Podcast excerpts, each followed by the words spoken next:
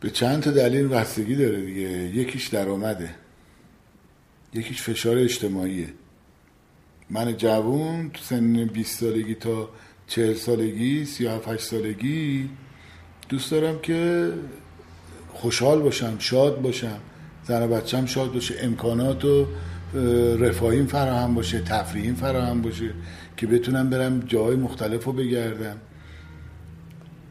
اون امکانات تو مملکت ما فراهم نیست. مثل اینکه شما تهران رو با شهرستان های کم جمعیت یا مثلا با ساوه یکی بکنی.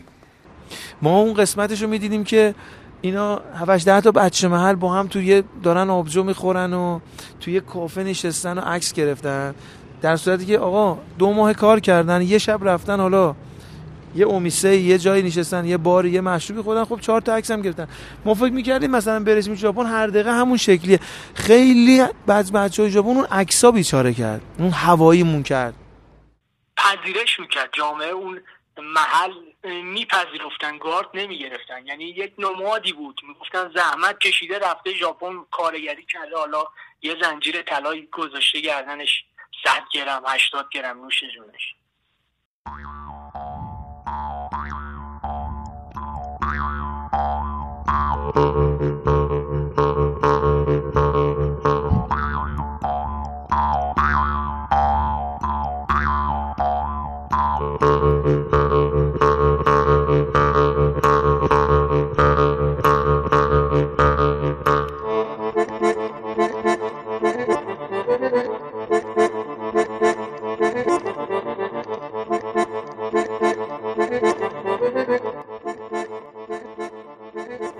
سلام.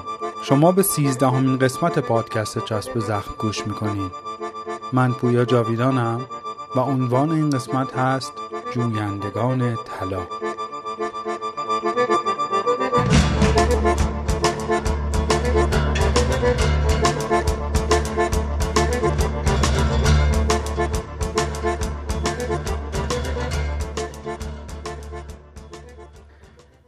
جویندگان طلا عنوان دومین قسمت از سگانه مهاجرت توی قسمت اولش که عنوانش بود به دلتنگیش میارزه روایت مهاجرت آدمهایی رو شنیدیم که پذیرش های کاری و تحصیلی گرفتن و روند مهاجرتشون هنوز شروع نشده و خاک ایران رو ترک نکردن. توی جویندگان طلا روایت مهاجرایی رو میشنویم که پرونده مهاجرتشون برای همیشه بسته شده و توی مقطعی مهاجرت کاری کردن به ژاپن حالا برگشتن. و می‌دونیم دیگه الان تو این زمان خبری از موج مهاجرت ایرانی ها به ژاپن نیست. تو این قسمت پای داستان مهاجرت و خاطرات رضا و میلاد میشینیم. رضا از اولین مهاجرای ایرانیه که تو سالهای اتمام جنگ رفت ژاپن و به غیر از ژاپن در مالزی و تایلند و کانادا هم کار رو زندگی کرده. میلاد از آخرین ایرانی هاییه که با سودای پول در آوردن خارج رفتن به ژاپن رفت و اختلاف سنی میلاد و در واقع رضا هم زیاده. تقریبا از دو تا نسل کاملا متفاوتن. علاوه بر میلاد و رضا بهادر امیرحسینی هم تو این پادکست از داستانهایی که پیرامون مهاجرهای ایرانی در ژاپن شکل گرفت و حاشیه و گوشه کنارش برامون حرف می‌زنه. کار کردن مقطعی تو ژاپن برای یک عده تو سالهای پایانی جنگ یک راه میونبر بود که به راحتی می‌تونستن به امکانات رفاهی و اجتماعی که ازشون دریغ شده بود با تلاش و سخت گوشی برسن. برای همین بود که موج مهاجرت بزرگ از قشر کم درآمد ایران به ژاپن شکل گرفت. بیایم با هم کشوری رو تصور کنیم که انقلاب و تصفیه های فرهنگی و ایدئولوژیکش تقریبا تا ده سال بعد از انقلاب همچنان ادامه داره. از اون طرف درگیر یکی از طولانی ترین جنگ های متعارف قرن بیستمه و اشتغال جوانها و بها دادن به نیازهای جوانها اصلا تو اولویتش نیست. شما اگر در یک خانواده نه چندان قوی بنیه به لحاظ مالی به دنیا می اومدی چطور می‌تونستی به همه آرزوات برسی؟ چطور می‌تونستی از رفاه اجتماعی بهتر و خدمات مختلف غیر عمومی تو جامعه بهره ببری؟ چه راهی پیش پات بود که از یه خونه کوچیک و فرسوده تو پایین شهر. بیای محله های بالاتر. چه راهی هست که خودتو از اون جو بعضا خشن که رفتارهای بزهکارانه توش ارزش شده جدا بکنی و بیای توی خورده فرهنگ دیگه و به اصطلاح خودت چند محله بالاتر توی فرهنگ بهتر زندگی کنی. به خاطر بیشتر کسب درآمد پولشون قوی بود. می‌گفتن بریم ژاپن پولشون مثلا پول در بیاریم. حالا اون موقع زیاد وضعیت مردم خوب نبود دیگه. جنگ هم تازه تموم شده بود. خب همه هم دوست داشتن برن درآمد کسب به خاطر پول اکثرا رفتن. بچه ها قشر پایین و ضعیف جامعه بودن دیگه. بچه های پایین شهر بودن اکثرا. کنم سری اول از کشتیگیری که می‌رفتن مسابقه می‌دادن شروع شد. بچه های جوادیه 88 88 میلادی اینا بچه‌ای که کشتیگیری که می‌رفتن ژاپن اینا رو مثلا اطلاعات رو بردن ژاپن میشه کار کرد و میشه مثلا تو این دو سه ماه ویزا میده درآمد کرد. خیلی از بچه های جوادیه و بچه های یکی از بچه های خزانه سمت خزانه بود که آبانم سیزده آبانم می‌رفت میومد دوستای چیز داشت. اینا جز سری اولی بودن که بعدا اطلاعات رو بچه ها داده بودن که مثلا ژاپن میشه درآمد کسب کرد و پول در آورد و اون موقع یه یه یه تومن بود دیگه یه. خیلی خوب بود. درآمد بعد اینا می‌رفتن به هوای یه موتور هوندا و یه دونه پیکان صفر بخرن. دیگه عشق این چیزا رو داشتن که برم بچرخن دیگه یه ماشین زیر پاشون باشه.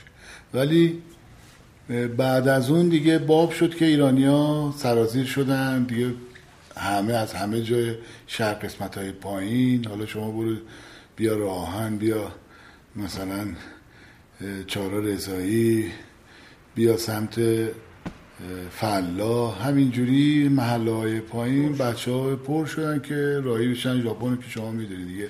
بیلیت های میفروختن توی استادیوم آزادی و اینا. جمع می‌شدن قره کشی می‌کردن. چجوری بود؟ بلیت فکر کنم 18 19 تومن میفروختن که خیلی برن ژاپن برای درآمد. حالا برای سه ماه. خیلی هم رفتن سر سه ماه اومدن. خیلی هم موندن دیگه همونجا. در صورتی که اطلاعاتشو داشتن می‌تونستن مثلا ویزاشون رو تمدید کنن و قانونی بمونن اونجا. چون سوادشو نداشتن همه اوور میموندن.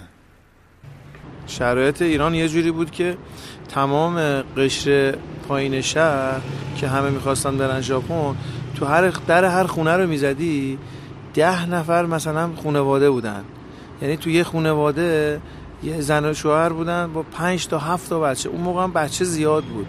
بعد نمیرسوندن یه نفر کار کنه مثلا پنج شیش نفر بخون بالاخره فقر بود. به خاطر همین قضیه یواش یواش ژاپن تو زمزمه می‌شد تو صحبت های مردم که آقا یه کشوری هست به نام ژاپن اگه بری اونجا کارگری کنی در عرض دو ماه سه ماه می‌تونی یه خونه بخری. این همین حرف تو کل بچه های جنوب شهر تهران ولا اینکه به شهرستان هم رسید. فقط تهران نبود ولی استارت از تهران خورد که همه پا شدن رفتن. سال 60 اینا بود که شروع شد به رفتن. اون موقع ویزا نبود. خب قدیمی تر از ماها بودن که خب ما سنمون خیلی پایین تر بود. ولی خب ما می‌دیدیم که ببینیم اینا می‌خوام برن برن چیکار کنن و فکرمون هم نمی‌رسید که مثلا یه ژاپن یه همچین جایی بشه که این همه ایرانی بلنشه بره. یواش یواش شروع شد و یه مقدار ایرانی رفت و این به اون گفت آقا چقدر وضع خوب اینجا خوبه و چقدر خوب پول میدن و ما هفته به هفته حقوق تو سر موقع بهت میدن و حقوقش هم اون موقع یه جوری بود که مثلا شما اینجا توی ایران اگه می‌خواستی مثلا یک سال کار کنی در تو ژاپن اگه کار می‌کردی تو دو ماه می‌تونستی کول یه سالتو در بیاری. اون موقع هم من یادمه که ملک و املاک خیلی ارزون بود توی ایران. اینجوری نبود که الان مثلا شما میگی مثلا 500 میلیون تومن اصلا یه دونه 5 متر به شما جا ندم. ولی اون موقع مثلا من یادم خونمون رو ما خریدیم 800 هزار تومن همین خونه ای که مثلا تو جنوب شهر داشتیم پدرم خریده بود 800 هزار تومن و به خاطر همین مسئله ایرانیا که می‌رفتن اونجا چون یه نم چیز نداشت. به خاطر اینکه حقوقش بالا بود یعنی یه تومن بود. من قشنگ یادمه. هر یه ین درست یه تومن ما بود. خب یه تومن ما ولی خیلی با ارزش بود. اون سالی که من دارم به شما میگم. بنابراین اون زمان که یه نفر مثلا حقوق یک ماهش رو از ژاپن میفرستاد با حقوق ماه دومش و سومش دیگه خونه رو می‌تونست بخره. مثلا می‌تونست با 5 میلیون 4 میلیون تومن یه خونه بخره توی جنوب شهر. خب واسه کسی که آرزوی یه خونه رو داشته باشم تو سه ماه کار کنه اونم تو یه کشوری مثل ژاپن این وسوسه رو مینداخت به جون تمام بچه های جنوب شهر. این جمله خود من. خوب بود. من تو ژاپن نمی‌خوام بگم سختی من چون سختی سختی بیشتر خود زندگی من تو تایلند بود. چون وضعیت درآمدی موارد که رفتم خوب نبود ایرانی هم تو تایلند نبود. تک و توک ایرانی بود تو تایلند. پول پیدا کردن سر من شاید شده بود روزی یه بعد غذا میخوردم یه پلیت با یه اردنی دوست شده بودم. رفتیم یه رستورانی بود حسینو پاکستانی. زنش هم تایلندی بود ولی مسلمون بود. به ما روزی یه بدونه می‌داد اون موقع فکر می‌کنم 20 بت می‌دادیم ما. اون یه پلیت غذا رو که میخوردیم یه بشقاب غذا رو دو نفری. تا فردا روزش چیز من همون شرایطم البته قبلش چون بیام تایلند مالزی بودم. مالزی هم از این ادیت هایی که الان بسته بندی شده مثلا رشته ها شده بود روزی یه دونه از اونا میخوردن. نودلا آره. اون نودلا یه دونه. یعنی موقعی که وای میسن با خارجی ها یا صحبت کردن یا یه جا وای چون سعی کردم بیشتر توی هستلا یا گس هایی که اکثرا خارجی و اروپایی هم همونجا زندگی می‌کنن زندگی می‌کردم. اوایلش اینجوری بود برامون دیگه. خیلی سخت بود. بعد این شکم اون قار رو صدا میدن چون گشنه بود دیگه. حالا شما که یه وعده یه دونه رشته رو بخوری چه حالی برات پیش؟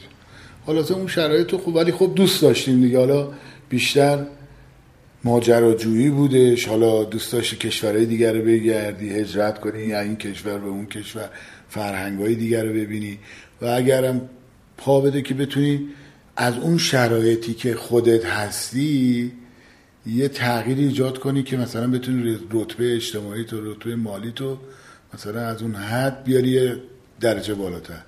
بیشتر خب ما هم جوون بودیم دوست داشتیم پول داشته باشیم دیگه. حالا پدرمون مثلا یه نظامی با بعدها هم بازنشسته بود درآمدی نداشت. من فکر می‌کنم ما تا زمان چیزم پدرم یه موتورسیکلت هم نخرید بود موقع بازنشستگیش. یه ماشین که دیگه ما آرزو بود موقع ببینیم. یه نقطه بود تو تاریکی. می‌دیدن مثلا نهایت خونه پدریشون 20 متر یه اتاق 20 متری یه همون تو حیات ادامه تحصیلم مقدور نیست. فوتبالیست شدن هم سخت بود.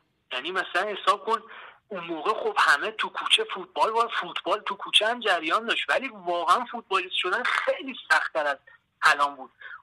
بازیکنهای قدر شما حساب کن مثلا طرف هم نستش ناصر محمدخانی بوده کریم باقری بوده علی دایی بوده. خیلی مقوله فوتبالیست شدن سخت بود.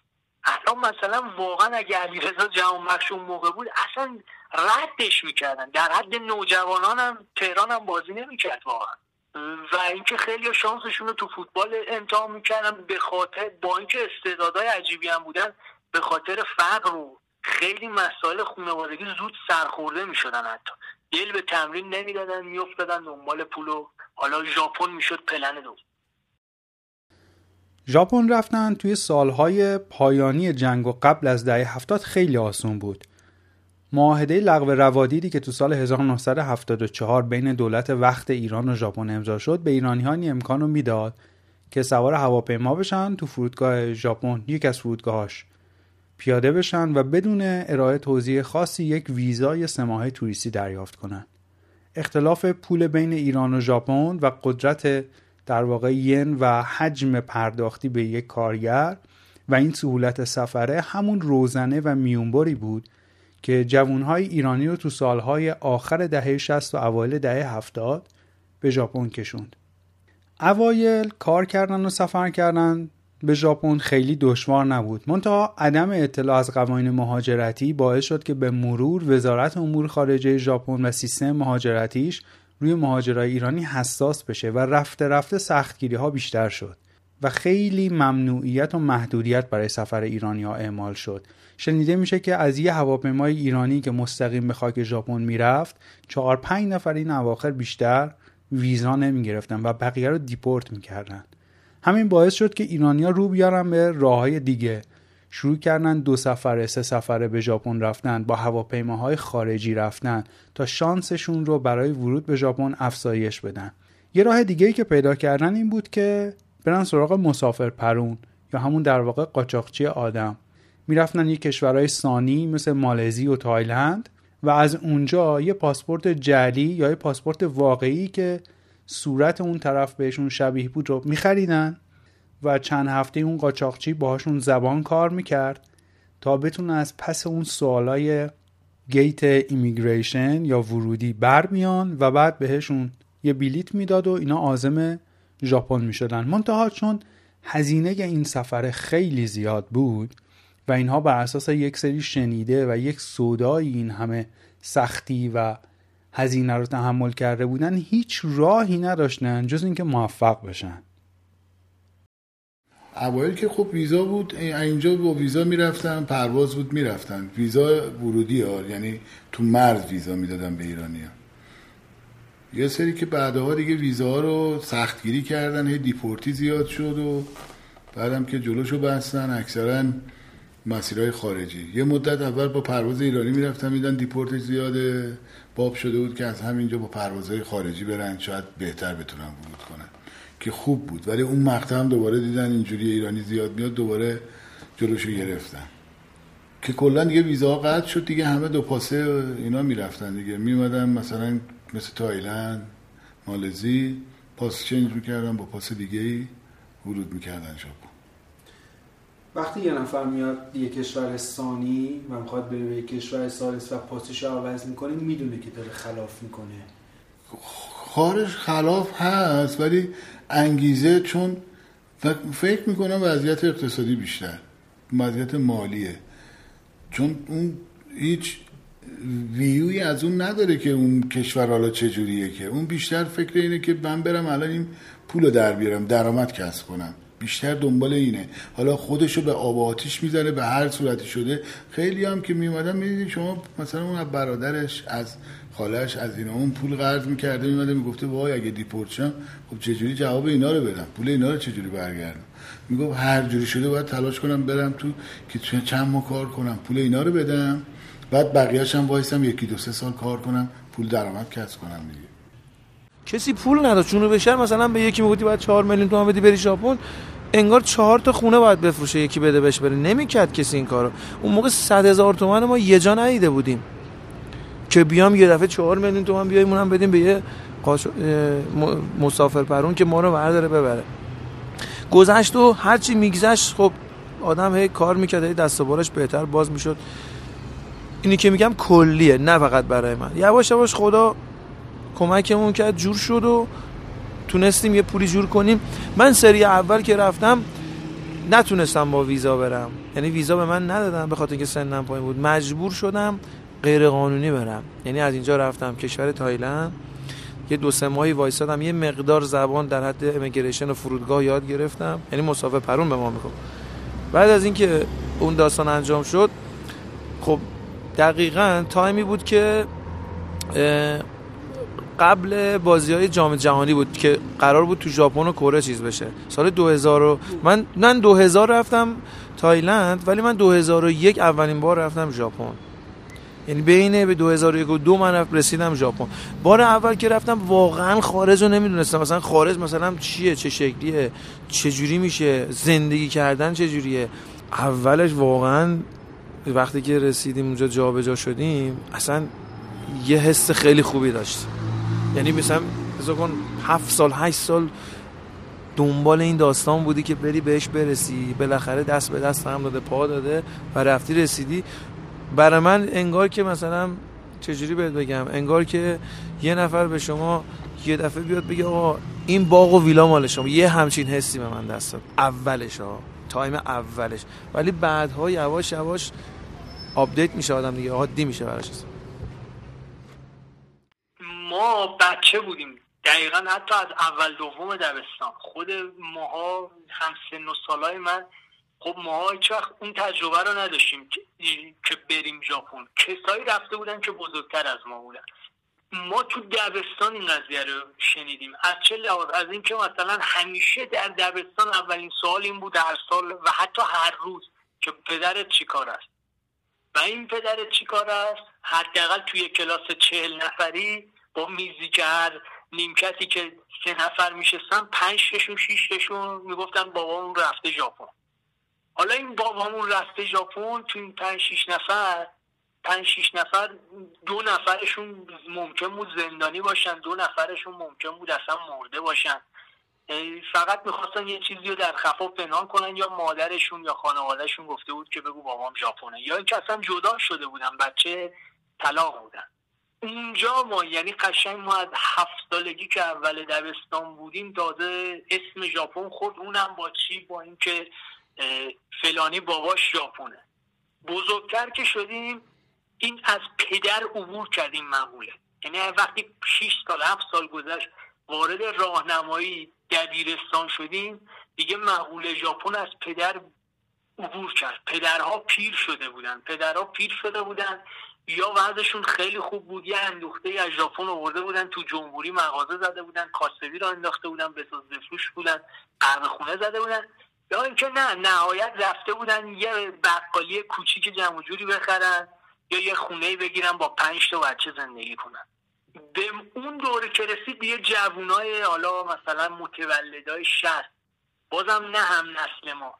مت... چرا هم دوره ما هم بودم تا هم دوره ما دیگه ژاپن بسته شد خود به یونان. از یونان می‌رفتن اروپا. ولی متولدای 56 تا 60 61 دیگه قره به اونا هم خورد که برن. اونا آخرین کسایی بودن که وارد ژاپن شدن. یعنی متولد 56 تا 60 61 که اغلب مثلا برادر بزرگای رفقای ما می‌شدن اونها هم ژاپن رو تجربه کردن. و بیشترم اصلا یک پد بود یک جریان بود که فلانی رفته ژاپن دیگری هم باید بره. ولو اینکه دو هفته یه ما بمونه دیپورت بشی قبلا برای آبروداری بود. مثلا ما کوچیک بودیم شاید برای پدرانمون نه. بره یک آدم حالا زحمت کشی با زور خودش رو به اونجا برسونه کارگری کنه حالا در حد حتی در حد بخورونه بیاد یه مغازه کوچولو بزنه حالا چهار تا آدم و سیگار بفروشه ولی بعدها یعنی به متولدهای پنجاه و شیش تا شست شست یک رسید این شد یه ارزش. یعنی این که من برم من خودم رو اینجوری اثبات می‌کنم. یک راهی بود برای اثبات خود که اگه برف از من اینجا بمونم مثل فلانی معتاد میشم مثل فلانی کارتون خواب میشم یا نهایت مثل فلانی یه کارگرم یه کارمندم. من باید خودم رو اثبات کنم. راه اثبات اثبات یک جوون در جنوب شهر ژاپن بود. و این به نظرم جالبم قابل ستایشه. اینکه شما یک راه اثباتی با کمترین امکانات برای خودت ایجاد کنی. این یه کورسو درست می‌کنی و این خیلی ارزشمنده. ایرانیایی که اول وارد ژاپن می شدن نه زبان می دونستن نه کسی رو میشناختن نه اجازه کار داشتن نه فرهنگش رو میشناختن. کسی هم براشون دعوتنامه ای نفرستاده بود. ابتدا به ساکن هم که خب شغلی براشون وجود نداشت. پولی هم که با خودشون آورده بودن بسیار محدود بود و شاید فقط کفاف چند هفته زندگی رو می‌داد. تازه اونم نه تو هتل نه تو جاهای خوب با تغذیه مناسب. و از اونجایی که خیلی از این آدم ها پول بلیت و سفرشون رو قرض کرده بودن خیلی زندگی دشواری داشتن. خیلی از ایرانیا شبای اول تو ایستگاه قطار شب و صبح می‌کردن. فرهنگ غذایی ژاپن هم با فرهنگ غذایی ما خیلی فرق می‌کنه. ذائقه هامون هم خیلی تو غذا متفاوته. و اینم یکی دیگه از سختی هایی بود که ایرانیا تحمل می‌کردن. و همه این سختی ها رو تحمل می‌کردن؟ به امید اینکه بتونن به اون رویایی که براش اومدن جامعه حقیقت بپوشونن و ره صد ساله رو یه شبه طی کنن. عین یه جوینده طلا. ساعتهای کاری خیلی سخته کارا طاقت فرساس و تازه ایرانی ها تنها نیروی کار ارزون ژاپن هم نیستند. خارجی های دیگه ای هستن از شرق آسیا حتی از امریکای جنوبی و همین رقابت رو خیلی سخت می‌کنه. همه این عوامل دست به دست هم میده. تا کسی که به عنوان یه جوینده طلا به عنوان یه مهاجر کاری بعضا غیرقانونی به ژاپن رفته خودش رو برای یک شرایط روحی و روانی سخت تو این دوره آماده بکنه. شغلای ب... یه شغلایی بود به نام گمبا الان اسم ژاپنیش بود. همین کارگر ساختمونی. بیشتر کارهای اکثرا ژاپن تو اون سالی که ما قر... ایرانیا رسیدن ژاپن سالی بود که ساختمون سازی های توکیو شروع شده بود. بیشترین چی کارگری که می‌گرفت از ایرانی بود. به خاطر اینکه همه واسه کار اومده بودن و اون دوره جو... اون دوره که ایرانی ها رفتن واسه کار واقعا یه جوانای کاری بودن. همشون هم قوی هیکل و بچه های جنوبشهر و زبر و زرنگ. یعنی واقعا کاری بودن. یعنی اون تایمی که بچه ها رفتن فقط کار می‌کردن. کار بود به نام گمبا بود کار آرماتور بندی ساختمون بود کار عملگی بود همون عملگی که ما میگیم ولی حقوقش زیاد بود. بعد یواش یواش دیدن از ایرانیا می‌تونن کارهای دیگه بگیرن. بعد یواش یواش دیگه رفتن تو کارخونه های پلاستیک و نمونهش رو می‌تونم به عنوان sample الان بهتون بگم که شما الان برید سمت حسن آباد قم فکر می‌کنی وارد کابل شدی افغان تمام کارخونه است. یعنی کلا می‌بینی کارخونه پلاستیک سازیه کارخونه لاستیک سازیه کارخونه نمی‌دونم آلومینیوم سازی. همه کارگرا برسن افغانی هن. یعنی محال یه دونه ایرانی اونجا ببینی. من که ندیدم. حالا همش افغانی. اینجوری شد ژاپن هم. یعنی هر کارخونه شما می‌رفتی هر جا می‌رفتی که یه شرکتی بود یا یه چیزی بود کارهایی که فیزیکی بود همشون ایرانی بودن. معمولا اصلا کسی که میره خارج از کشور شغلای حالا ما می‌تونیم بگیم شغلای پست و درجه سه مثل افغانی حالا که تو ایران هستن. ولی بیشتر از اونم نمیدن که مهندسی که از اینجا بلند میشه شما فکر می‌کنید میره کانادا؟ شغل مهندسی که بهش نمیدن که. میره پیتزا دلیوری. اون شرایط کاریشون با خود ژاپنی یکی بود فرق نمی‌کرد. یعنی همون کاری که به ایرانی می‌دادن خود ژاپنی هم همون کارو می‌کرد. شاید سختتر از اون. من خودم توی شرکتی رفتم سمت ابینا یکی از دوستان معرفی کرد رفتم. یه آدم هفتاد ساله شست و پنج هفتاد ساله بود پیرمردی بود بازنشسته هم شده بود. ولی تو همون شرکت کار میگن یه اسپویلرهای ماشینا رو می‌زنن که تو کارخونم. بوی تینر قوی. به هیچ عنوان کسی سیگار اینا نمی‌تونه بکشه چون احتراق و اینا ایجاد میشه. همین اسپویلرهای ماشین بالای روی ماشینایی که با fiberglass اینا کار می‌کنن. می‌دونی لایه لایه میچینن بعد با تینر اینا باید بزنن که اینا تو قالبا بچسبه. قالبا رو واکس می‌زنن بعد اون قالبا میمونه خوش میشه در میارن روز. من یه ایرانی بودم که اول جوونم بودم. یک روز و نصفی تونستم اون شرایط رو تحمل کنم. همه کارا اینجوری نبود ولی این کار خیلی سخت بود. حالا اون عادت کرده بود واقعا سخت کوش بودن. اون یه آدم هفت ساله من یه جوون 21 دو ساله نمی‌تونستم تحمل کنم اون سختی کارو چون همش سرپا بوی تینر شدید سردرد می‌گرفت دادم ولی همون شرایطو ژاپنی هم کار می‌کنه. هیچ چیزی نداره براشون. هر کاری که نه. خلاف کنم برم مواد ما چون باید مواد یعنی خلافکار باشی بتونیم چون این برنامه رو من تجربه کردم. رفتم حتی یک روزشو نتونستم تحمل کنم. یعنی ولی کسایی بودن که خلافکار نبودن ولی اومدن خلافکار شدن. دو حالتش هم من دیدم.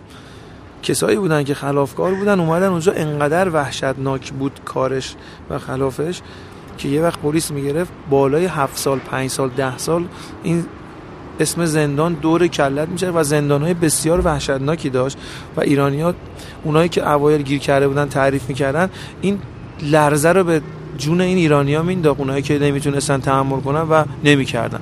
من جمله خود من که اصلا به هیچ عنوان نتونستم. وقتی نگاه می‌کنیم به ژاپن به شدت ساختار اداری افسار گسیخته ای داشته. مقوله کارگری بیشتر دست اتحادی های کارگری بوده. که پیش از 1930 دست یه اتحادی های کارگری بوده با.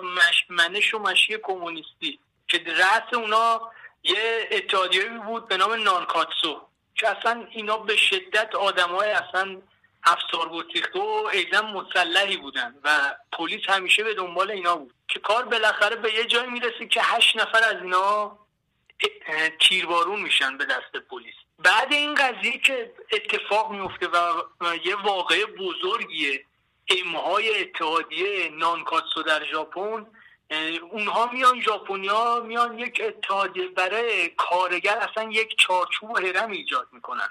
این هرمه چجوریه؟ رأسش کارگر متعارفه. رأسش ها کارگر متعارف پایینش میشه چی؟ میشه کارگر نامتعارف و کارگر بیرونی کارگر نامتعارف کسی که از سطح کارگر موقت بیرون اومده.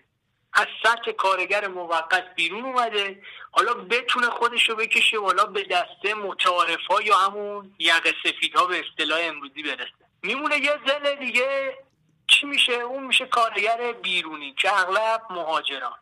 این سیر تطور اصلا کارگر جنبش اتحادیه کارگر سندیکای کارگری در ژاپن. از 1930 به بعد قوام پیدا می‌کنه تا الان که هستیم شکل گرفته. و اگه بخوایم ما کارگرای ایرانی کسایی که حالا دهه 60 70 میل داشتن برن اشتیاق داشتن برن اونجا در دسته کارگران بیرونی قلمداد میشن.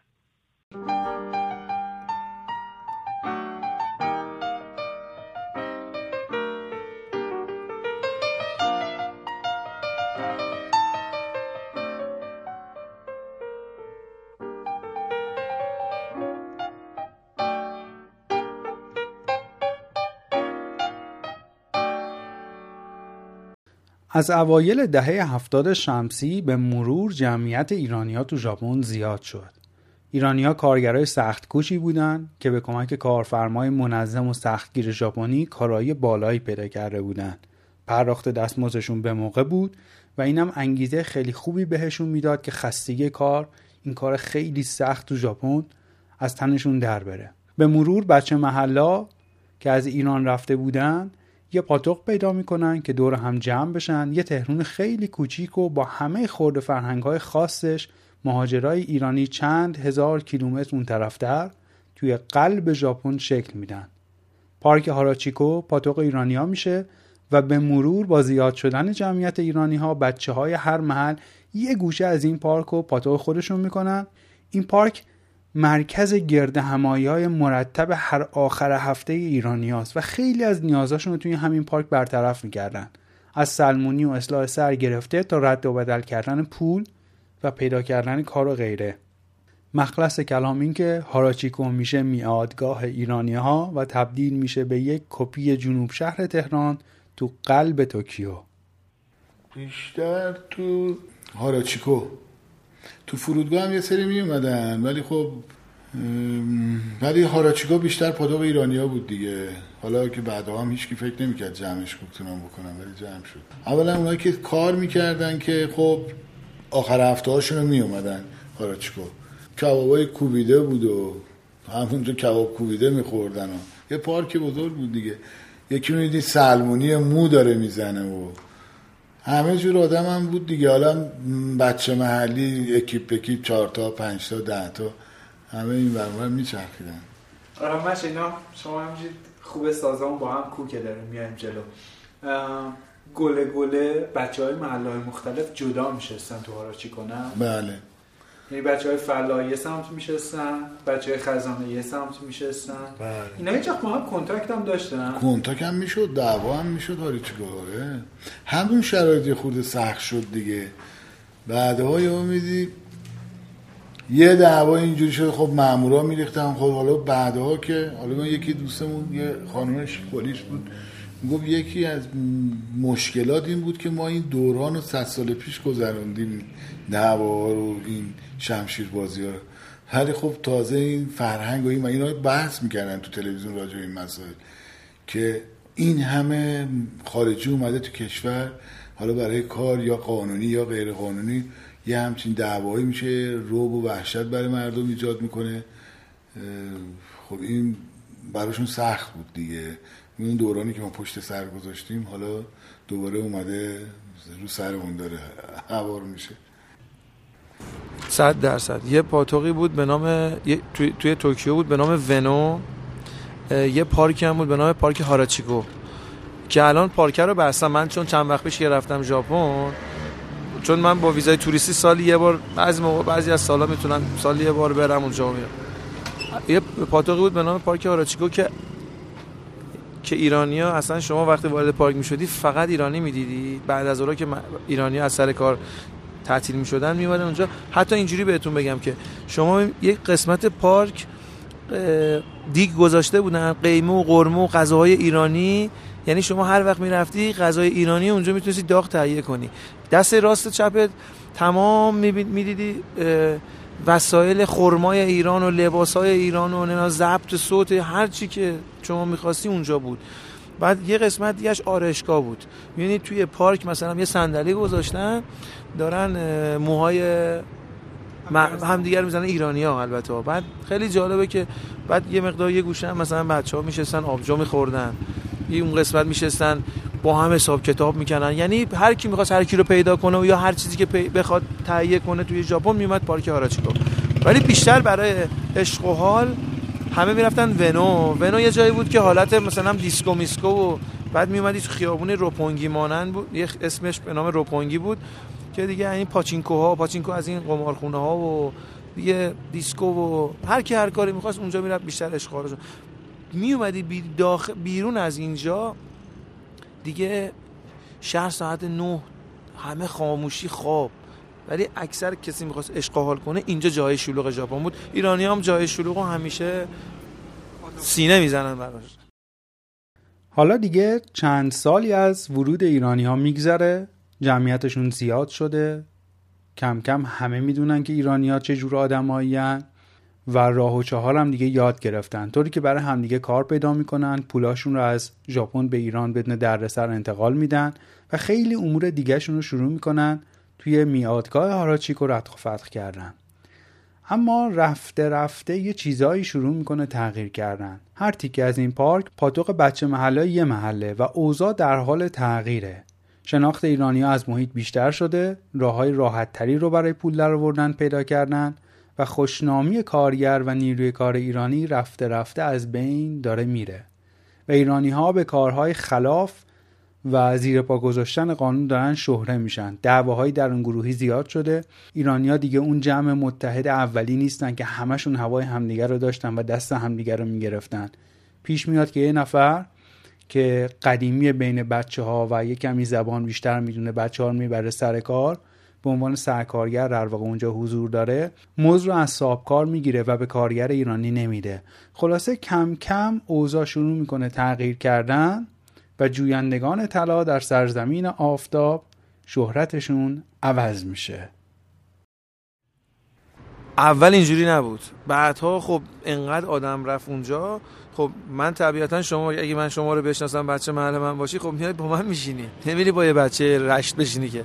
خب طبیعتا اونجا هم اکثرا همین حالت حالت داشت که مثلا یه قسمت بچه های جوادیه بودن یا بچه های خزانه بودن یه قسمت بچه های نازی آباد بودن. ولی با هم هم لول میخوردن تو هم دیگه می‌رفتن. ولی اکثرا خب اکیپا با هم بود. سعی می‌کردن با بچه محل با بچه محل باشه. یعنی شما عقلانی هم حساب کنی پنج دقیقه این آقا میاد پیش من میشینه که بچه خزانه است. خب من با این کاری ندارم. من یه کاری داشته باشم باشه. ولی اکثرا بچه محل دور هم میشینیم. اینجا هم همین به همین شکل بود. ولی خب بعدها یواش یواش این پارک رو پلیس جمع کرد دیگه. چون مواد مخدر رو آوردن داخل پارک میفروختن. پلیس هم تشخیص نمی‌داد. مثلا تریاک آوردن توی پارک. به خود پلیس می‌دادن. پلیس زبون می‌زد می‌دید تلق پرت می‌کرد میگه این چیه می‌گفتن دوای کمردرده خوشنامی تغییر کرد که خب یه خود شرایط اقتصادی ژاپن هم به هم خورد. بعدها اگه به مرور زمان و سالیان سال بخوایم بگیم ولی بیشتر بخوایم حساب بکنیم دعواها و خلافایی که شد و درگیری ها و بدنامیشون البته در چشم مافیا ایرانیا خیلی کار درست و خیلی با دل و جرأت ولی خب در چشم قوانین و قانون مردم خب یه خورده وحشت و روب و وحشت به خاطر البته بگم خلاف هم خود من فکر می‌کنم بیشتر رو دعوا باشه چون خلاف خود اونا می‌دونن. خود همین پلیس خانم پلیسی که خانم دوست ما بود میگفتش که ما می‌دونیم که مواد مخدر وارداتش دست خود یاکوزای ژاپنه. یاکی های ژاپن چینیا کره است البته اسرائیلی هم این کارو می‌کردن ها. اسرائیلیا به عنوان مثلا خورده کار مثلا یک کیلو دو کیلو اینا وارد کنن مسافری بیارن ژاپن. اونایی که کار مثلا بدلیجات و نقرجات و اینا می آوردن. بیشتر تو این تیپ پاشون جزء سری اول به نظر من واردات مواد اونا می‌کردن حالا ایرانی هم بعدها خب راه افتادن ولی به ندرت پیش می اومد که دعوا بشه. ولی خب آخراش دیگه پارک خیلی شلوغ شده بود. یه جوری که مثلا اون تو یه پارکی که جمعیت می‌تونه مثلا اندازه هزار نفر داشته باشه فقط یه دو هزار نفر ایرانی. یعنی یعنی شب می‌شد یه 800 نفر ایرانی جمع می‌شد تو پارک. خیلی یه بچه اصلا یه خود ژاپنیا جرئت نمی‌کنن که تو پارک برن. اینقدر خطرناک شده بود. دیگه پلیس دستور داد که اونجا رو آخر یا دیگه به خاطر پاتوق دعوا می‌کردن. که می‌گفتن آقا اینجا برای منه اون می‌گفت نه اینجا برای منه و یه مقدار درگیر می‌شدن. از زمانی که درگیر شدن و تک و توک دعوا شد و چند بارم یکی دو تا از بچه های خزانه شیشه میشه خوردن. یعنی تو درگیر شیشه خوردن و به گزارش به پلیس دادن. از اونجا دیگه جلوی ورود پلیس اول جلوی بسات رو گرفتن گفتن که کسی حق نداره بسات کنه غذا بپزه آرشگاه بزنه نمی‌دونم سکه بفروشه این کارا بکنه اونو دیدن نمی‌تونن کنترل کنن بعد اومدن به صورت چیز گرفتن که دیگه ورود ایرانی رو ممنوع کردن که, که کل پارک رو بستن به مدت 60 روز بستن. دو ماه این پارک بسته بود تا ایران. باز ایرانی ها می بیرون پارک که دیگه پلیس استیشن اومد. هر کی اونجا وای می‌شد ویزاهاشون رو چک می‌کرد. دیگه ایرانیا گفتن که ترسیدن که اونا اولشون هم اوور بودن دیگه. اکثر ایرانی هم که اوور بودن به خاطر اینکه پلیس نگیرشون نمیومدن دیگه اونجا. بیشتر همون سر مسائل دعوا من فکر می‌کنم. وگرنه مواد بالاخره قبل از اینکه ایرانی هم برن اونجا مورد استفاده کرد یه دلیل دیگه هم شاید البته اونم خود مافیا هم خودشون چیز می‌گفتن که مثلا ایرانیا به بچه های زیر سن یعنی براشون فرقی نمی‌کنه. به بچه, بچه های زیر سن هم جنس میدن مواد که هیچ موقع یا ژاپنی فکر نکنم این کارو بکنه الان نمی‌دونم ولی اون زمان. چون اونایی هم که می‌کردن پولدارا بودن اکثرا مواد استفاده می‌کردن کارخونه دار بودن مایه دارا بودن که می‌رفتن اونجا حتی دستشون هم نمی‌دادن. می‌گفتن اینجا استفاده کن برو بیرون هیچی با خودت نبر. این چیزی که اونا می‌گفتن. ولی خب بعدا اومد تو خیابونا دیگه تو خیابونا پر شد. ولی مشکل اصلی من به نظرم همین دعوا بود. عوض شد به خاطر اینکه یواش یواش این پاکستانیا استارت و بنای خلاف کارت تلفن رو توی ژاپن پیاده کردن. یعنی استارت کار خلاف تو ژاپن که ایرانیا رو از کار جدا می‌کرد این کارت تلفن بود. یه کارت تلفنی که من مثلا شما من حالا میگم که متوجه شما مثلا اینجا الان می‌خوای بخری 100 هزار تومان اون موقع سیستم اینترنت نبود که بخوای راحت صحبت کنی فری باشه. سیستم تلفنی بود. باید حتما کارتو می‌کردی کش... کد کشور رو می‌گرفتی و می‌تونستی با ایران تماس بگیری. و یکی از سرگرمی هایی که همه ایرانی ها یعنی شاید نصف حقوقشون رو می‌دادن واسه چیز کارت تلفن بود. چون همه خانواده داشتن همش می‌خواستن اخبار ایران رو داشته باشن با خانوادهشون خیلی مصرف کار زیاد بود. هر اون گداترین آدم ایرانی هم می‌دیدی باید کارتو می‌خرید صحبت می‌کرد. پاکستانی ها اومدن یه سیستمی رو دستکاری کردن تو سیستم مخابرات ژاپن که با دو تا سیم و چیز یه کارتا رو شارژ می‌کردن. یه دستگاهی درست کردن که کارتایی که میسوخت رو شارژ می‌کردن. کارتایی که شارژ می‌کردن میومدن به ایرانیا میفروختن 20 هزار 20 هزار تومن. ولی بوده چقدر؟ 100 هزار تومن خب ایرانی 80 هزار تومن به نفشه و زمانی که می‌خواست صحبت کنه 20 دقیقه کجا 30 دقیقه هم می‌تونسته صحبت کنه. خب این شد که دیگه هر کی رو می‌دیدی فقط از این کارتا میاد جوری بود که تو صف وای می‌زدن که یارو بیاد پخش کنه. یواش یواش این مقدار کار شروع شد که پاکس از پاکستانی ها این کار رو ایرانی ها خریدن گرفتن. و اون کسی که انجام می‌داد میومد تخص می‌کرد تو هر شهر هر شهری هم به ایرانی ها میفروخت و ایرانی ها به خارجی ها میفروختن. خب خارجی ما از آمریکای جنوبی مثلا چقدر ملیت داشتیم اونجا. از چین داشتیم پاکستان از خب اینا هم عین ما می‌خواستن ارزون صحبت کنن. به خاطر همین میومدن این سیستم رو استفاده می‌کردن. پس یواش یواش از اونجا دیگه حتی شده بود که ده درصد نیروی کار مثلا ایرانی که تو ژاپن بود دیگه اومد توی این کار. شروع کرد به کارت خریدن و خلاف. بنیان استارت کار خلاف از اونجا شروع شد که دیگه ایرانی ها یواش یواش فهمیدن که با کار نکردن و چه راحت هم میشه پول پیدا کرد. که دیگه پاکستانی ها رو انداختن اون و شروع شد چون کار دوم که دیگه سیستم کار ژاپن رو خراب کرد و ژاپنی از ایرانیا بعدشون اومد و دیگه دعواها شروع شد و پول زیاد اومد تو کار از استارت کار مواد مخدره که از که ایرانیا که ایرانیا از چینیا از چینیا این کار رو گرفتن و شدن توضیح کننده مواد مخدر که حقوق یک ماه تو در تو یه شب تو دو ساعت در می آوردن. و پول زیاد و خیلی هم راحت و شیک مواد رو پخش می‌کردن و دو ساعت پخش می‌کردن و می‌رفتن خونش که دیگه استارت کار خلاف که اینجا شروع شد نیروی کار ایرانی رو دیگه قبول نکردن. چون یه مقدارم تلویزیون ایرانی ها رو گرفت توی تلویزیون ژاپن نشون داد و این که نشون داد توی ژاپن فهمیدن که ایرانیا خطرناکن.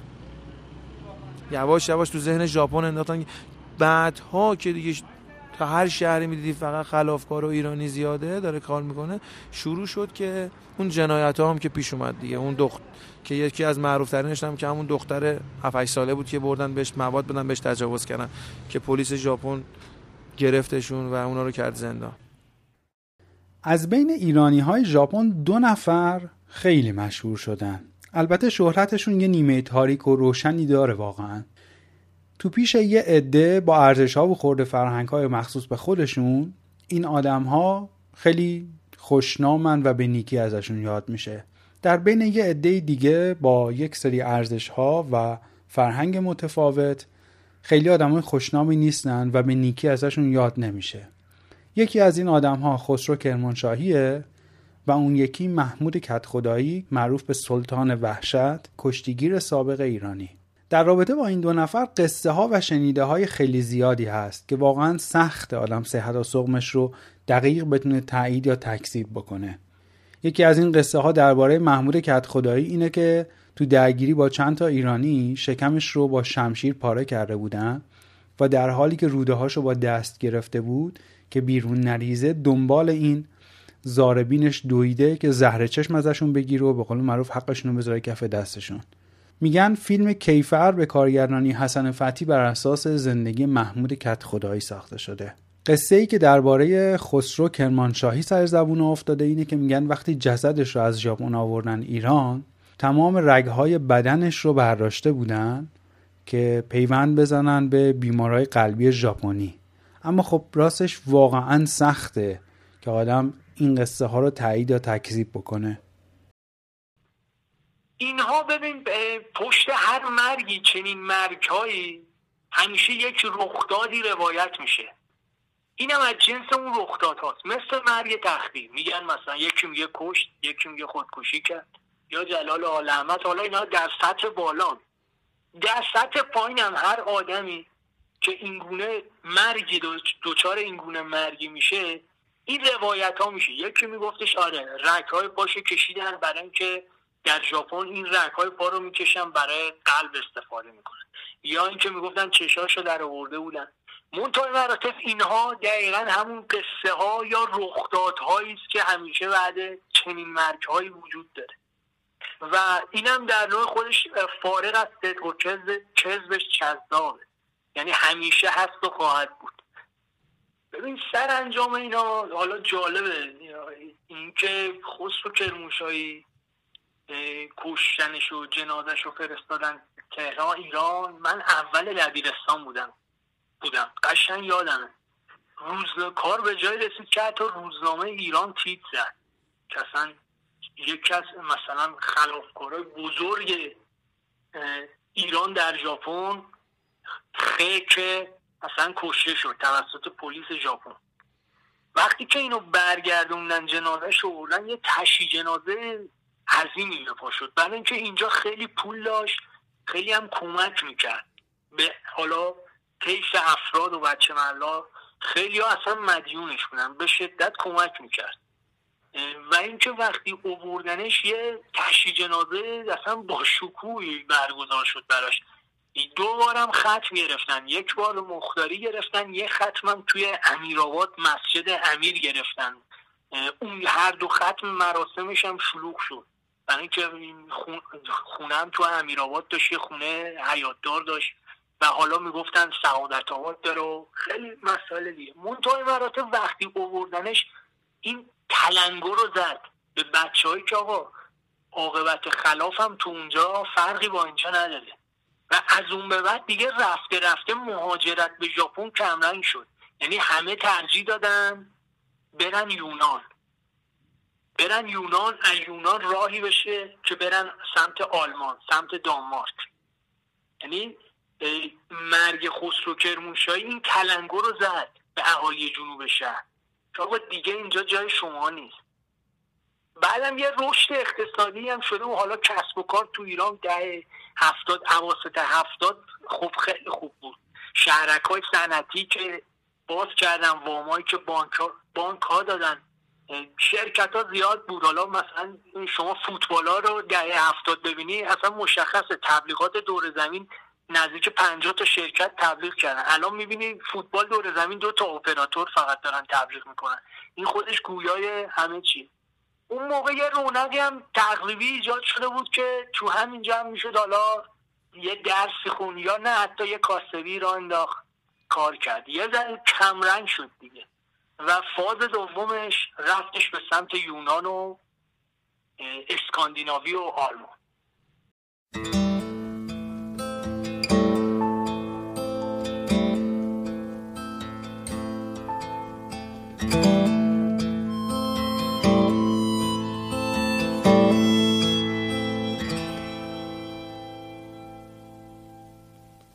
تفاوت فرهنگی جز اون بودایی از مهاجرته که باعث ایجاد فاصله میشه. تفاوت فرهنگی باعث میشه آدم ها دیرتر با هم بجوشن دیرتر با محیط ارتباط برقرار کنن. و خب خیلی طبیعیه که شما وقتی رفتی خارج از کشورت و وطنت زندگی می‌کنی از فرهنگش تاثیر هم بگیری و در خلال این شوک فرهنگی و مواجهه با آدم های جدید چیزهای جدیدی هم یاد بگیری و با خودتون آورده رو بیاری به وطن. آره خیلی. همه که انسانیم چیزی که فرق نمی‌کنه که از لحاظ ظاهری. ولی اونا یه سری بنیادی فکر کنم یه چیزی رو در خودشون تغییر دادن. حالا اون بنیادی تغییر دادنش اینه که واقعا برای همدیگه ارزش قائلن. ببینید ما سر یه فوش فوش ناموسی آدم می‌کشیم. ولی ژاپنی بهش میگی مثلا سریع همچین چیزی آدم می‌کشه اصلا تعجب می‌کنه. میگه که باد حواس یعنی از دهن در اتفاقی نیفتاده که چرا باید مثلا برای همچین حرفی مثلا آدم به خود یه آدم بکشه. خیلی با این مسائل یعنی براش قابل هضم نیست. آره خیلی زیاده. یه نمونهشو بگم که اصلا ایرانی نمی‌تونه تحمل کنه.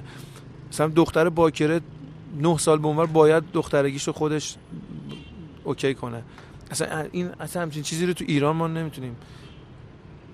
یعنی اونجا اگر اون داستان بمونه بعد این چقدر اشتراک چند چقدر فرق تشخیصه. بعد اونجا تو مدارسش مثلا سکس رو به بچه یاد میدن. اینجا اسم سکس رو بیاری مدرسه معلم میزنتت. خیلی راحت. من فکر می‌کنم خیلی خیلی خیلی راحتم یعنی تو سیستم اصلا شما توی آداب معاشرت من میگم هنوز که هنوز هیچ کس رو دست ژاپن انقدر که به همدیگه احترام می‌ذارن انقدر که به همدیگه اینا تو قانون راهنمایی رانندگی رعایت می‌کنن. دونه دونه من باید بگم مثلا نمونهش توی رانندگی تو تون صحبت کردن تو احترام به همدیگه. خب خیلی ایرانیا دیدی که خیلی تون صحبت می‌کنن خیلی زود عصبانی میشن زیاد نمیخندن. ولی شما با یه ژاپنی بشینی ده دقیقه هم صحبت کنی قشنگ به حرفات گوش میده خیلی با احترام خب اینو برای ایرانی سخته این حرکت رو بخواد انجام بده. و اینکه ژاپنیا خیلی جالبه که من توشون می‌دیدم واسه کشور خودشون خیلی ارزش قائل میشن. یعنی حالا من اگه اسم نجات پرستی نباشه واقعا اگه نجات پرستی باشه خود ژاپنیان. واقعا نجات پرستی یعنی حتی توی یه دونه میزو همون آب که یه واتر انگلیسی رو حداقل باید بنویسه که تو فروشگاه بدونه. تو اونم حتی نمی‌زنن. این خطای آب همه جا ژاپنی همه دکمه ها ژاپنیه. نمیاد مثلا یه کلمه انگلیسی استفاده کنه. اصلا هم علاقه ای ندارن که به انگلیسی یاد بگیرن. یعنی اگه شما اونجا به زبان نیپون صحبت ژاپنی صحبت نکنی خیلی کارت سخته. یعنی انگلیسی هم تافل هم داشته به دردت نمی‌خوره. حتما باید زبان خودشون رو صحبت کنه ولی نه شما میری تایلند میگه انگلیسی اصلا تایلندی صحبت نمی‌کنه انگلیسی یه ذره برای صحبت هر جای دنیا 70 80 درصد می‌تونه ولی ژاپنیا نه. رو ارق ملی شدید دارن به کشورشون. حتی شما اگه یه نفر داره رد میشه یه ژاپنی من بارها دیدم. شما اگه یه آشغالی رو به یه جا بریزی میاد اعتراض می‌کنه حتی شده اون خودش جمع می‌کنه. مالی بخششه فرهنگی بیشترشه. چرا؟ چون این توی خونه بزرگ شده. شما حساب بکن حالا به پایین شهر و بالا شهرش نمیگم ولی واقعا اختلاف همین تو تهرانش هم بین فرهنگ پایین شهری و بالا شهری هست. بالا شهری از درگیری فراریه ولی پایینیه یه پخش کنی می‌خواد درگیر شه می‌خواد دعوا کنه. این تازه توی جامعه خودمون که یه فرهنگو داریم. اونا به نظر من خیلی اما جلوترن. حالا یه زمان اون آقای خاتمی می‌گفت چی؟ بحث گفتگو تمدن ها رو می‌گفت. آخه ما چه تمدنی رو می‌خوایم بگیم؟ ما می‌خوایم گیر بدیم به تمدن قدیم خودمون به اون اشاره کنیم. من فکر می‌کنم باید گذشته رو ببینی عبرتی بشه برای آینده. اگر اونا خوب بودن همون اجرا کنیم. ولی ما فقط به اون میگیم که میگه آی اونا اونجوری بودن. الان چی هستی؟ باید الان رو بچسبی. خب اون با اون فرهنگ اون عادت داره به اون فرهنگ. تو هم باید یه خودی به خودت کنار بیای. آره رو من گذاشت. من اصلا نمی‌دونستم. ما یه ببین ما یه آدمایی بودیم که رفتیم جامون تو جوبا بالا پای می‌کردیم. حالا این من دوستمون که بغل من نشسته تو دوره کوچیکیش حداقل اینا ما رو دیده بودن. نمیگیم با ما چیز کردن چون سنش به من ولی دیده بود. ما تو جوبا بودیم. من اصلا وقتی رسیدم جا تو خارج نمیستم مام چیه. اصلا باید تو تمیز باشی ات کلم بزنی لباس برند بپوشی.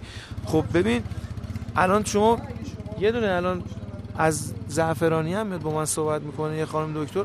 اصلا نمی‌تونه تشخیص من بچه پایینم. یعنی من جوری باش صحبت می‌کنم چون ارتباطا رو گرفتم و دیدم. رو من خیلی تاثیر گذاشت منو منو اصلا از ببین چیه که من عاشق جنوب شهر بودم وقتی دارم رو به سمت جنوب شهر میرم حالم به هم می‌خوره. واقعا حالم از اون سیستم و اون چیزایی که میاد تو ذهنم و اون دوره بچگیم حالم هم. چون اینجوری خیلی رفتم دیدم دیدم آقا تمیزی خوبه کاسبی خوبه پول پیدا کردن خوبه احترام گذاشتن خوبه. ژاپن اینا رو به من یاد اصلا خارج اینا رو به من یاد داد. تنها زندگی کردن رو پای خودم من اینا رو ندیده بودم که. یه دفعه وارد یه دنیای دیگه شدم. همه رو یاد گرفتم. الانم که الانم نی... نمیگیم موفق. هم بین این ور و بین اون ور یه وسطی رو گرفتیم. خدا رو شکر اعتبارمون هم خوبه. خوبم زندگی کردیم. سالم هم هستیم. این چیزایی بود که اونور به من یاد داد. آره خیلی من عوض واقعا من مدیونشم. اینو من مدیون اونورم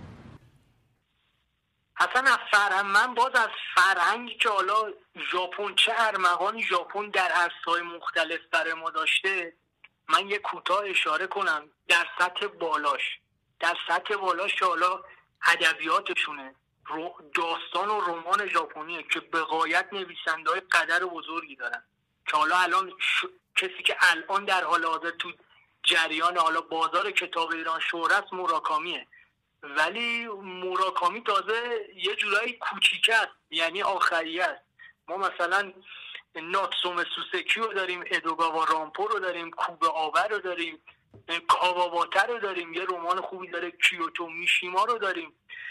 رامپو مثلا یک پلیس نویس به شدت قدر و قهاره.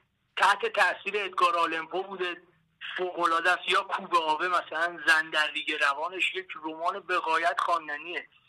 اینها رمان ها و داستان نویس های رمان نویس ها و داستان نویس های ژاپنی هن. فیلم سازانشون هم که دیگه نیازی اصلا به تعریف نداره. این شهرن. حالا کوراساوا کوبایاشی اوزو اینا در رأسشن. این فرنگ والاشه. تا بیایم شما خوردش کن بیا پایین بیا پایین بیا پایین در سطح حالا عامش. که حالا سریال های ژاپنی بودن که معروف ترینش حالا اوشین بود.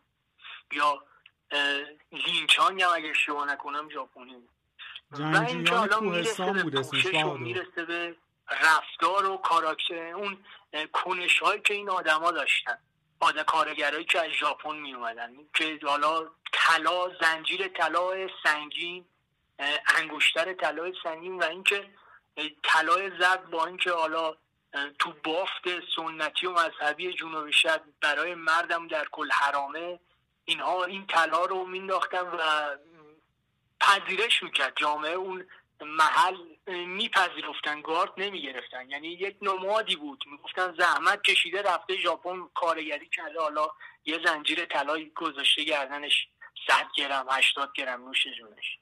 یا شلوار لی که حالا مثلا با جسارت بیشتری پوشیده می‌شد. یا اون تیشرت های شماره دار. کتونی های رنگی آدیداس. که حالا به زدیکس معروف بود آبی بود زرد بود. اینا خودش اون فرهنگی بود که اوورده بود. ایرانی هایی که برای کار رفته بودن ژاپن و برگشتن با خودشون یک خورده فرهنگی رو اینجا شکل دادن. اون بچه محلایی که تو یه دوره با هم تو ژاپن کار می‌کردن و در کنار هم زندگی می‌کردن یک طلاقی زندگیشون اینجا با هم داشت. اونایی که رابطهشون با هم خوب بود هر از گاهی با هم توی پارک جمع می شدن و تجدید خاطره می‌کردن. عین همون گرد های پارک هاراچیکو خیلی خاطره بازی می‌کردن با هم.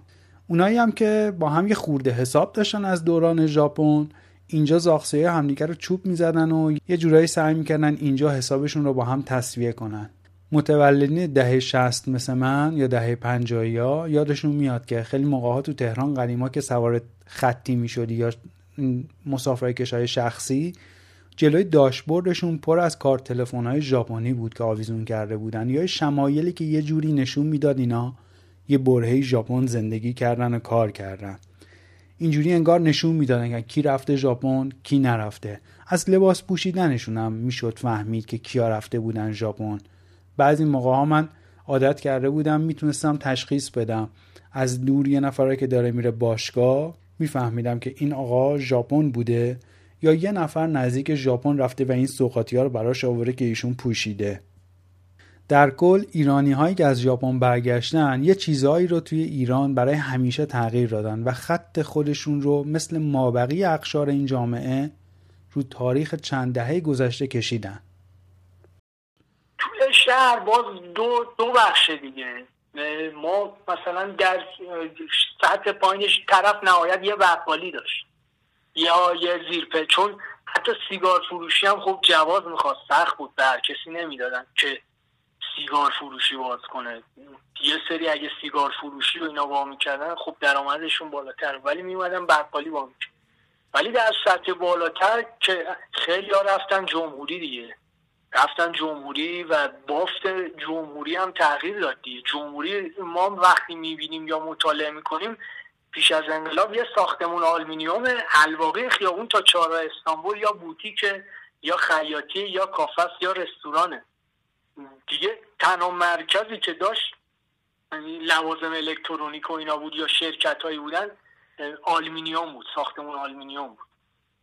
ولی کسایی که اومدن از ژاپن اومدن تو این کار چون خب حالا ژاپن مهد حالا لوازم معروف سونی دیگه معروفش و ضبط سونی داشتن تو هر خونه شاید خیلی لاکچری بود یا ویدیو داشتن.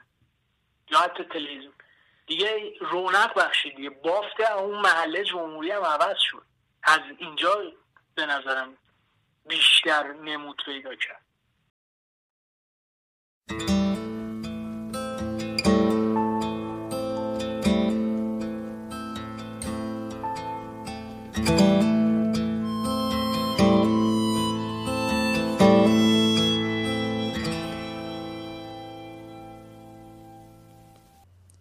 رضا و میلاد هر دو اسم مستعاره و هویت هر دو مهمان پادکست بنا به ملاحظاتی که خودشون داشتن محفوظ بود. این سومین قسمتی بود که بهادر امیر حسینی توی پادکست چسب زخم حضور داشت. یادم اولین بار توی قسمت خودناشایی دعوت منو قبول کرد و با هم صحبت کردیم. قسمت دوم شکوفای خاکستری بود که برای عید به طور ویژه تهیه شد. توی دوران قرنطینه یادتون باشه قسمت خارج از روال دادیم بیرون. و اونجا هم باز سخاوتمندانه دعوت منو پذیرفت. بهادر امیرحسینی هم وکیل دادگستریه هم ورزشی نویسه و هم در حوزه نشر فعالیت می‌کنه و دستی هم به قلم داره. یه آدم خیلی پرکار و پر انرژی و فعال و اهل مطالعه واقعا. این قسمت از پادکست واقعا بدون زحمت های بهادر ساخته نمی‌شد. ازش واقعا ممنونم. برای من که همکاری خیلی لذت بخش خوبی بود. امیدوارم شما هم ازش لذت برده باشین. قسمت بعدی پادکست قسمت سوم و پایانی سگانه مهاجرته. عنوانش هم هست کوچه بنفشه ها و توش داستان یک طیف دیگه از مهاجرهای ایرانی رو خواهید شنید.